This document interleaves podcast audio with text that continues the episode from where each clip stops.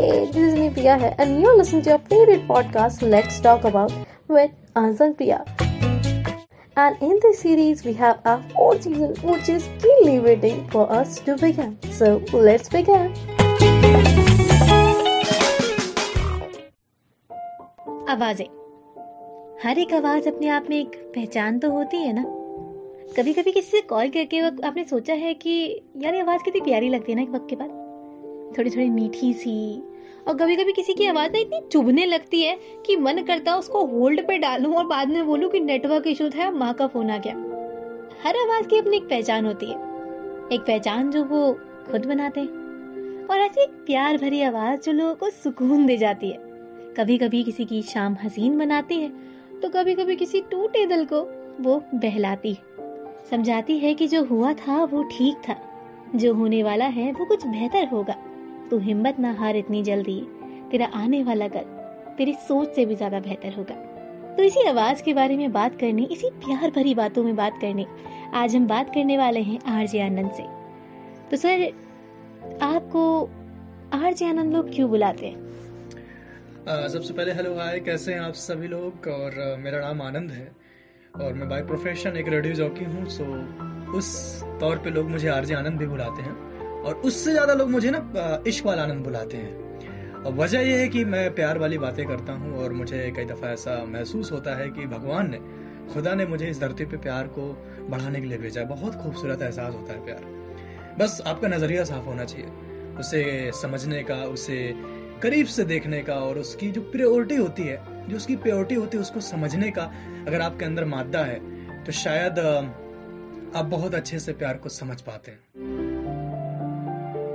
तो सर एक चीज़ ये भी होती है ना कि कभी कभी जिस हम प्यार को प्यार बोलते हैं मतलब कह सकते हैं कि एक माँ का प्यार भी प्यार होता है एक बहन का प्यार भी प्यार होता है एक बेटे का और ऐसे कई तरीके के प्यार होते हैं। मगर लोगों की नज़रों में आजकल प्यार की नज़रें सिर्फ़ वो आशिकों वाली हो गई हैं और उस प्यार में भी लोग दिल टूटने के बाद अपने पार्टनर को कोसने लग जाते हैं। तो उस बारे में क्या कहना चाहिए देखो मैं एक छोटी सी बात बताऊँ कि प्यार ना एक बहुत ही खूबसूरत और हर एक इंसान के साथ एक अलग फ़ेज़ होता है।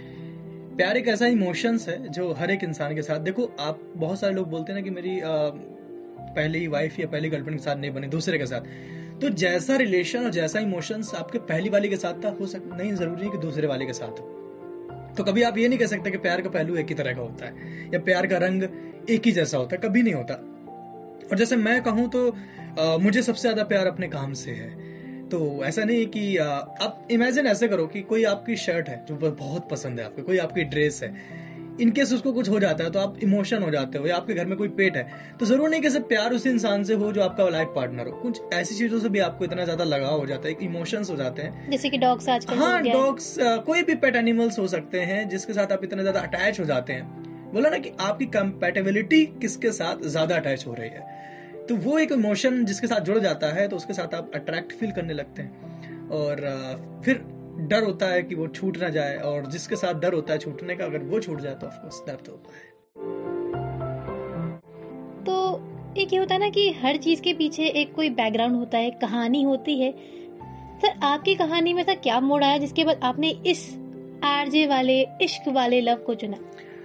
यार देखो मैं एक पढ़ने में ठीक ठाक स्टूडेंट था। कॉलेज मैंने टॉप किया मैं यूपीएससी कर रहा था एक टाइम तक ठीक है? और कहते नहीं कि यूपीएससी करते करते मैं एक ऐसी जगह से हूँ यानी कि इलाहाबाद से जहाँ पर आईएस की फैक्ट्री कहते हैं उसी यूनिवर्सिटी को। तो मेरा ख्वाब था कि मैं यूपीएससी करूँ लेकिन एक टाइम लगने लगा कि यार वहाँ पे हमारे जिस हॉस्टल में रहता था कि सारे लोग आसपास यूपीएससी वाले रहते थे। वहाँ पे कंपटीशन थोड़ा ज़्यादा हाँ, होता मतलब कंपटीशन भी ज़्यादा था और आसपास ऐसा नहीं लगता था कि यार ये बंदा यूपीएससी क्रैक करके बैठा है। तो नॉर्मल लगता था। मैंने कहा यार ये आई एस पी से तो लगता था नहीं इससे बड़ा कुछ करना है। और उसी टाइम मेरा एक ब्रेकअप हुआ था और मैं वन साइडेड था बोला हम्म, हम्म। तो सामने वाले ने मतलब ये कहा था कि यार अभी जिस तरह का मुझे लड़का चाहिए उस तरह का तुम नहीं हो। तो मैंने कहा यार अब तो लाइफ में वही चाहिए कि दुनिया बस बोले कि यार इस तरह का चाहिए। तो वो एक आग नहीं होती है स्पार्क होता है जब फ़र्स्ट टाइम आप ब्रेक होता है आपका हर्ट तो मुझे नहीं पता था कि ये सब करने लगूँगा मैं। तो उस टाइम पे बस थोड़ा थोड़ा लिखना और पढ़ना शुरू किया। तो लोग सुनना लगे मेरी बातों को। तो एक चीज़ तो अच्छा लगने लगी कि यार लोग पसंद कर रहे हैं मुझे। जी। और अगर पसंद कर रहे हैं तो इस चीज़ को कैसे और ज़्यादा पसंदगी बनाई जाए? लेकिन उसके लिए भी टास्क ताकि रेडियो में ऐसे ऑप्शन नहीं मिल जाते। हाँ बस एक लंबा सफ़र तय किया थोड़ा स्ट्रगल था मेहनत की बट फाइनली मुझे एक ऐसा प्लेटफॉर्म मिला जहाँ पर मैं अपनी आवाज़ से आज लोगों को आ, उनके रिलेशनशिप्स के टिप्स या सही मायने में कहूँ तो वाकई में समझा पाता हूँ कि प्यार क्या है और कितना खूबसूरत है एहसास सर आप अपने स्ट्रगल के बारे में बताइए ना क्योंकि कभी कभी ना हम अपने स्ट्रगल को इतना बड़ा मान लेते हैं कि उस स्ट्रगल को देख के हम हार मानने लगते हैं। जैसे कि मेरा तीन चार घंटे का ट्रैवल हो जाता है। हम्म। मैं सोचती हूँ मेरा स्ट्रगल बहुत ज़्यादा है।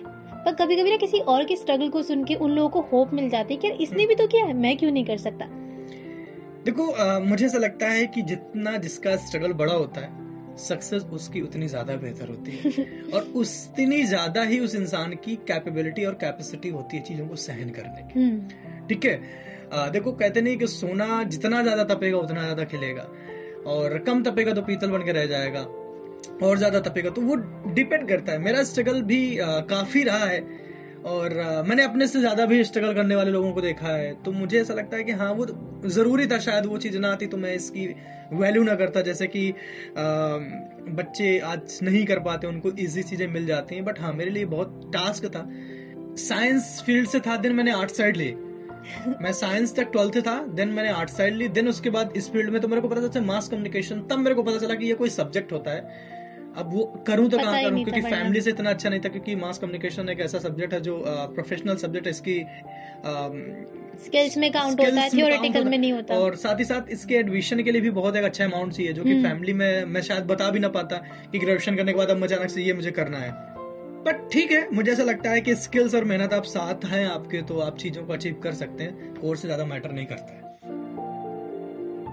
तो कितने टाइम बाद आपका कोर्स कंप्लीट होने के आपको ये मतलब आरजे का मौका मिला? क्योंकि बहुत लोग होते हैं ना जैसे कि हमारे ही बीच में कुछ लोग होते हैं जो एक एक साल तक इंटर्नशिप कर रहे होते हैं एक एक साल तक ट्राई कर रहे होते हैं। तो आपको कितना देखो मैं बताऊँ अगर आप सच बताऊँ तो ये जो इंसान इंटर्नशिप करने आता है ना उसको एक महीने में खुद अंदाज़ा लग जाता है कि मैं इस फ़ील्ड के लिए बनाऊँ कि नहीं बनाऊँ। जी। उसको पता चल जाता है। अपनी चीज़ों को देख करके मैं इस फ़ील्ड के लिए बनाऊँ कि नहीं क्योंकि उसको अंदाज़ा लग जाता है कि जो ये काम कर रहे हैं ये मैं काम कर सकता हूँ कि नहीं। हाँ सीखने में टाइम लगेगा लेकिन ये अंदाज़ा होता है कि मैं कर लूँगा। जी। तो वो आपको खुद पता होता है। हाँ तो हो सकता है कई दफ़ा आपको चांस मिलने में आप पे ट्रस्ट करने में कंपनी को या जो दूसरे लोग हैं आप पे ट्रस्ट थोड़ा देर से करें। लेकिन अगर आपको खुद को लगता है कि मैं कर सकता हूँ तो डटे रहो। टाइम नहीं लगेगा ज़्यादा। और कोशिश करो जो चीज़ें हैं अपने स्किल्स पे काम करो वो बहुत मैटर करती हैं। क्योंकि हमें कई दफ़ा ऐसा लगता है कि सामने वाला हमें चांस नहीं दे रहा है लेकिन सामने वाले को हम जीते पे तो पहले। उसको ऐसा लगना तो चाहिए कि आप काम कर सकते हो कि आप कर सकते हो तब तो आपको काम देगा क्योंकि आपसे सीनियर है उसको पता है। तो आपको मेहनत तो बनती है अपने स्किल्स डेवलप करो अच्छा प्रोनाउंसिएशन आपका होना चाहिए डिक्शन आपके बहुत क्लियर होने चाहिए। में फ़र्क। आपका एक एक वर्ड बहुत क्लियर होना चाहिए ताकि सुन के लगे कि हाँ यार आ, अच्छा है और आपकी आवाज़ तो माशाल्लाह और खूबसूरत होनी चाहिए। आ, ताकि आपकी आवाज़ जैसे मैं हूँ मैं बोलता हूँ तो लोग मेरी आवाज़ सुनते हैं तो सोचता हूँ कितना हैंडसम कोई टॉल सा लड़का होगा। लेकिन सामने मिलते हैं "अबे ये है। तो कभी ऐसा हुआ है आपके साथ कि मतलब किसी ने आपको सामने से देखा हो और फिर कहा हो कि आप वही हो? मतलब हाँ मेरे साथ ऐसा होता है। ज़्यादातर जब मेरे ऑफ़िस में गेस्ट आते हैं या मैं कभी बाहर ट्रेवल करता हूँ तो जब मैं बताता हूँ कि मैं इश्क आनंद हूँ। सर आपका नाम हमने सुना है पहले कभी। अभी मैं एक्चुअली मैं इसके अलावा मैं एक लाइव शोज़ भी करता हूँ। हम्म, हम्म, तो अभी मतलब एंकरिंग करता हूँ। तो मैं एक शो में गया हुआ था। तो उन्होंने मेरे से पूछा मैंने पूछा कि अच्छा कौन कौन मुझे जानता है यहाँ पर? तो एक लेडी थी और वही मतलब लेडी क्या वही उनके आई थिंक थर्टी के अब उनकी एज होगी। उन्होंने बोले मैं आपको जानती हूँ। मैंने कैसे? तो उन्होंने बोला कि आ, शायद आप इश्क वाले आनंद है। तो मैंने कहा इसके पहले आपने मुझे देखा कि नहीं लेकिन आपकी आवाज़ से मुझे लगा कि शायद आप वही हैं। पहचान हाँ तो मुझे अच्छा खुशी हुई कि यार एटलीस्ट चलो। लोग आवाज़ से ही सही पहचानते तो हैं। हम्म और बाकी मेरी पहचान मेरे बाल हैं। पीछे से लड़कियों जैसे बिल्कुल सेम कोई धोखा खाया है सर आपकी इन बालों बहुत ज़्यादा बहुत ज़्यादा। अरे तो धोखे की तो बात छोड़ो लोग मेरे को छेड़ते हैं। हाँ बहुत सारे लोग मैं जब कभी बाइक से या कभी स्कूटी से जा रहा होता हूँ तो पीछे से लोग बहुत डाउट करते हैं कमेंट्स करते हैं। तो फिर मुझे लगता है कि ठीक है। मैं तो आपको एक छोटा सा एग्जांपल देता हूँ कि जब मैं मेरे पिताजी को बड़ा इन सब चीज़ों से प्रॉब्लम लंबे बाल क्यों कर रखे हैं ऑल तो क्या हुआ कि बड़े गुस्सा करते थे। मैं इस डर की वजह से घर नहीं जाया करता था। तो एक बार क्या हुआ कि मेरे पिताजी टीवी देख रहे होंगे। उसमें हम्म। लिखा था कि जो पहले के साधु संत साधु संत हुआ करते थे। लंबे बाल रखते थे। उनके पीछे वजह था कि बहुत इंटेलिजेंट हुआ करते थे। हाँ हाँ। डॉक्टर अब्दुल कलाम उनके भी लंबे बाल थे। तो पिताजी को पता नहीं मेरे दिमाग का तब से नहीं बोलते